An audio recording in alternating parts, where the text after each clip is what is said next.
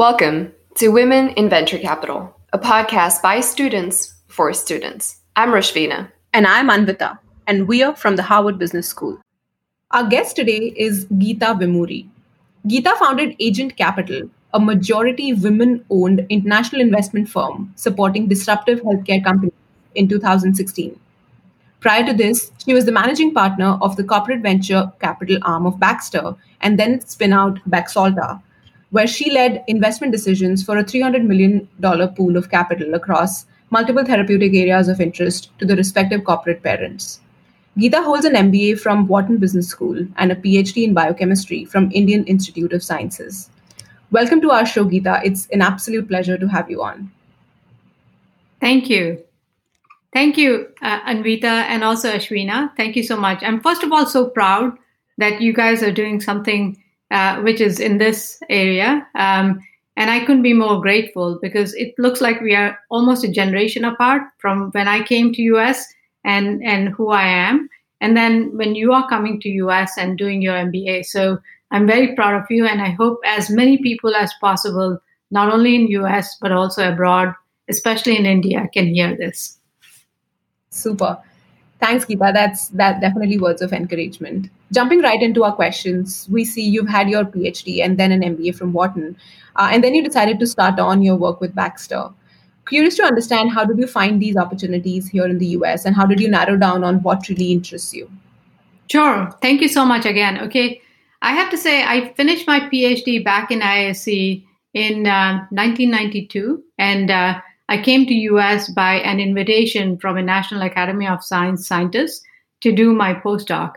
And after coming here, I very quickly realized that really my passion is to take the uh, the whatever science is bu- done in the lab and find ways to translate it and think about businesses because when I came to US I saw this freedom that you could do literally anything from science, okay, not only just in the science, but also really to treat patients. So that actually led to my interest. And uh, one way I thought about doing that is probably going into a pharma company as a scientist, but it was very difficult in 1992 because the markets were down at that time as well. So I decided, okay, let me just break into this uh, uh, whatever phenomenon. And I went and got my MBA at Wharton and that was truly a transformative experience for me because it not only showed to me that I could do what I could, but also what I could do with my science and business experience. Okay, which basically said to me that listen, you could go and run, uh, you know run a company, you could go do um, an analyst job at a Wall Street firm, and then come back into investing. And so that's how led to my career track of actually going from MBA uh, at Wharton to really thinking that I really needed to go into Wall Street and look at these companies uh, from top down um, as opposed to bottom up, okay, which is what I'm doing right now. Um, so that's what I did. Yeah. That's great to know. From one of your most recent interviews with pharmaexec.com, uh, you mentioned about the key competencies that enabled you to enter the venture capital career path one that seems to be extremely exclusive in terms of selection process. Could you share that here with us as well? Yeah, there I think, you know, there are a number of factors that go into it, okay, which are really exclusive somehow. At least when I was entering the field into venture capital, things have changed a lot, I have to say. Okay, so it's very important as I said to you 25 years ago when I came to US and now when younger people are here, right? Okay, we don't want to measure with the same kind of yardstick, okay, because things have changed, people are matured, industries have matured. When I came and I was looking at uh, thinking about venture capital or getting myself involved in the, into the entrepreneurial community, all I knew is to go get a job at Wall Street and learn the processes and then actually jump ship into something else, which is more of what I'm doing today, right? Okay. So just want to add that caveat. Okay. But um, you know, uh, uh, your question being, you know, how did I choose my career path, which is what I'm understanding, right? Okay.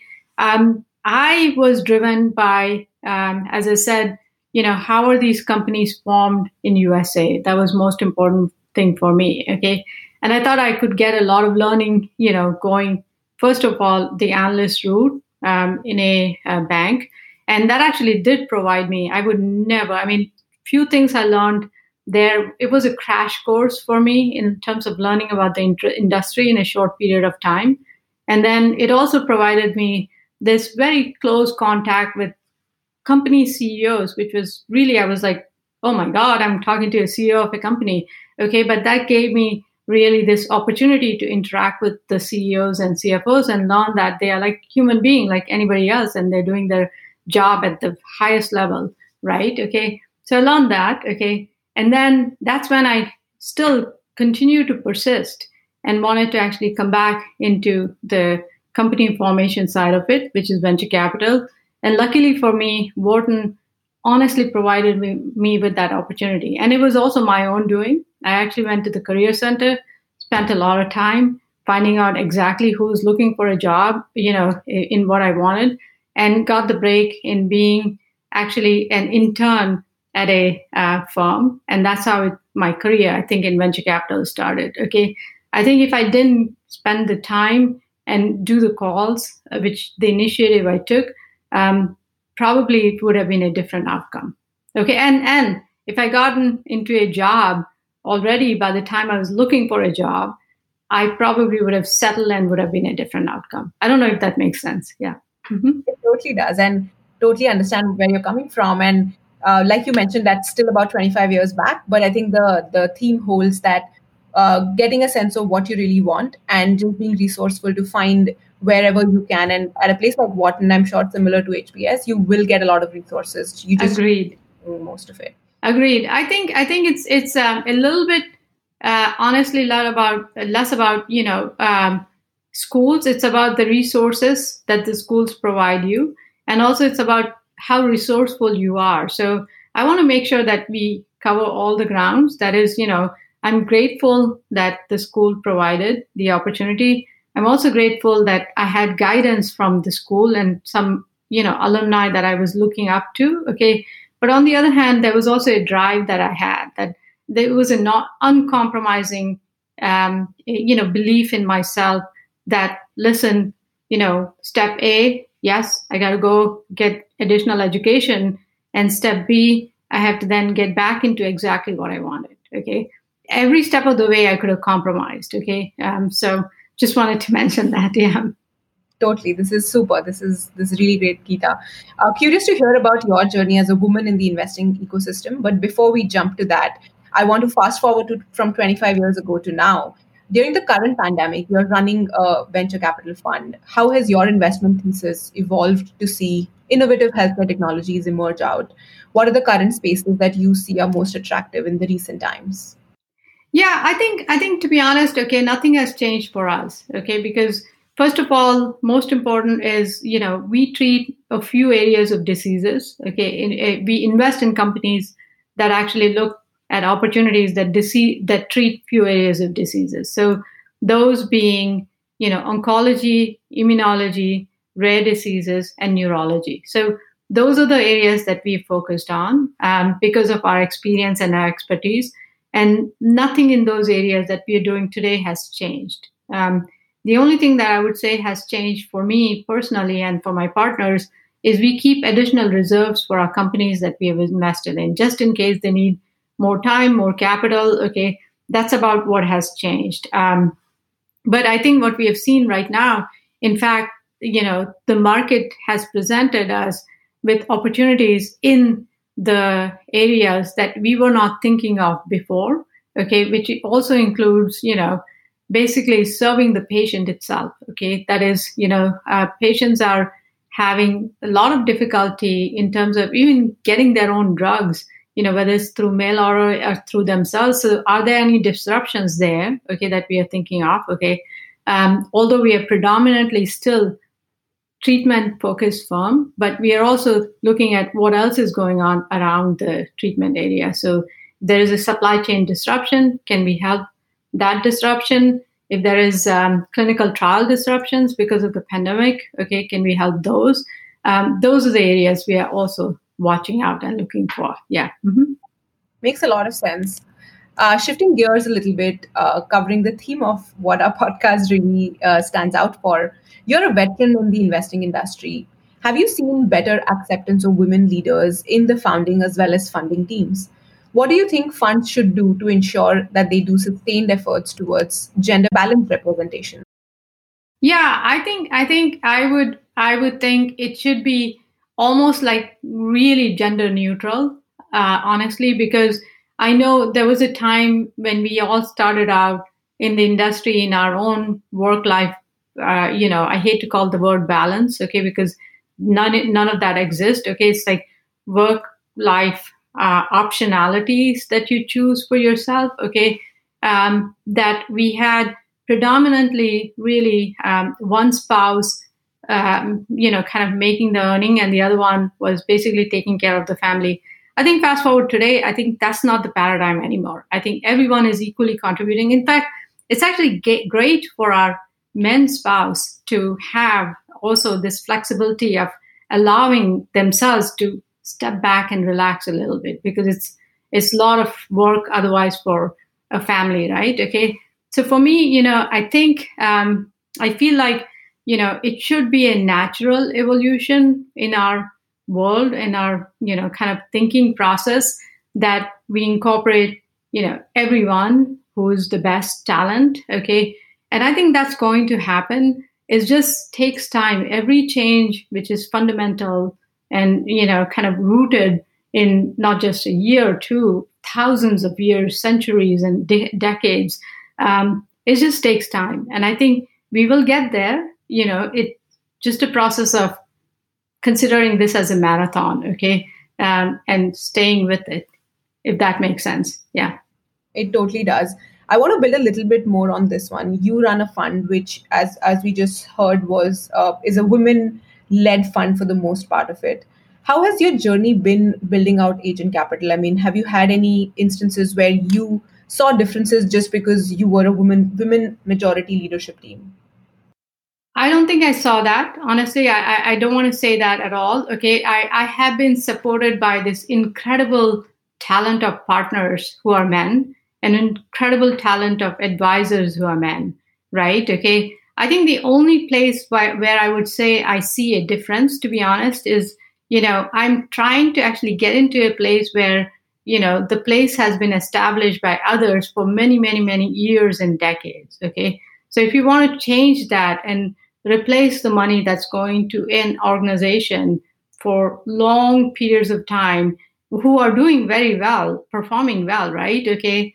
And come in as a new incumbent right? Uh, to replace the incumbent okay as a new person coming in you know it just is hard for people to break that relationship and say, hey, I'm going to pivot from some XYZ who's doing very well to a woman led fund because, you know, you're a woman led fund, right? Okay. Um, but, you know, I would say that there are groups that actually are recognizing and want to actually put us in their portfolio because of the fact that we are doing well. And that is changing. Okay. Um, would that not happen before? I don't think so. I think it would have happened before. It's just we all didn't take the plunge to start our own things as uh, as much as you know we might have or could have right? Mm-hmm. yeah and honestly that's genuinely encouraging to hear that you did not see a lot of difference. Um, so then just out of curiosity was this a conscious call that you wanted a woman majority leadership or it just happened quite naturally? Like you mentioned it was a gender gender neutral approach and you just saw the most amazing women join you. Yeah, to be honest, I think I think I have um, I have been thinking about starting something on my own uh, since the time I came to US. It took me a lot longer than I wanted. That's all I'm going to say because I think all of us have our own journey. I wanted to make sure I had my son and raise my kid and all of that. Okay, so it takes time, and so I thought it was an opportune time. It was almost like now or never for me. Okay, and so that's that's why I took the plunge and started. Um, but I do believe, and I really think, if I wish I could have started, you know, many, many, many years ago. Okay, so this is what I'm telling you guys, like younger generation. Okay, there's never a perfect time. As I say, right, there's never a perfect time to have a kid. There's never a perfect time to start a company. Yeah. Mm-hmm. Yeah, I think that's as good as having a kid. So I think that's well put. Um, This was a great conversation. I want to wrap up with your um, thoughts around and advice that you want to give to uh, women. And the way I want to put the question forth is that you're one of the managing partners and founders at Agent Capital. And this fund is one of only four majority women owned US based biopharma venture capital firms. So, A, this is a great achievement to start with. So, kudos. You're one of the leaders who's leading things and uh, changing the way as you move along. But then, with this uh, context, what advice would you have to all those aspiring women who are interested in pursuing a venture, cap- a venture capital career? Yeah, I, I think I, what I would say is, you know, really uh, think through if this is for you or not. Okay, because it it sometimes has its own ups and downs. Okay, nothing is a straight line. It's just like if you want to be a musician or want to be an actor, right, or actress, you got to do the time and get there. And there are going to be ups and downs, and maybe you'll achieve, maybe you won't, but the learnings that you make along the way are so incredible that you can always apply them to something else. Okay. So, you know, have that kind of perspective to just think about exactly what you want to do. If this is what you want to do, you got to really, really think through it and keep at it. Okay. You're going to have lots of setbacks like all of us do. That is part of life. Okay. But kind of pick up yourself and, and, you know, move on. Right. Okay. The other thing I want to say is, venture capital is not, you know, just one deal that you did well and you succeeded that you are a venture capitalist. It's it's a really a continuum. Once again, I keep saying this is a marathon, not a sprint. So you know, um, just take your time and see um, whether this is something that one wants to do it forever, right? Okay. Um, I don't know if that makes sense. I'm happy to answer if you think you want to add something to that okay and if, if there's another follow-up question for you from there yeah no, I think this is perfect. It answers it. I mean, it answers very well because you need to know whether this is for you, and then if it is, it's it's a long run game, not a short. Run. I think it, it's perfectly making sense. Uh, thanks so much for joining us today, Geeta. It's been a great pleasure hosting you. I'm sure our listeners will really value your uh, your experience of uh, living this journey for almost three decades now uh, and living it in a in one of the most successful ways. So thanks so much for joining us. No, thank you, and I'm really really proud of you what you're doing, Anvita and also Ashwina. Okay, I really think you guys are amazing. You know, this is great. Keep it up. Okay, and follow up with any questions you have. We are here to help you. Yeah. Thanks so much. Thank you again. Take care.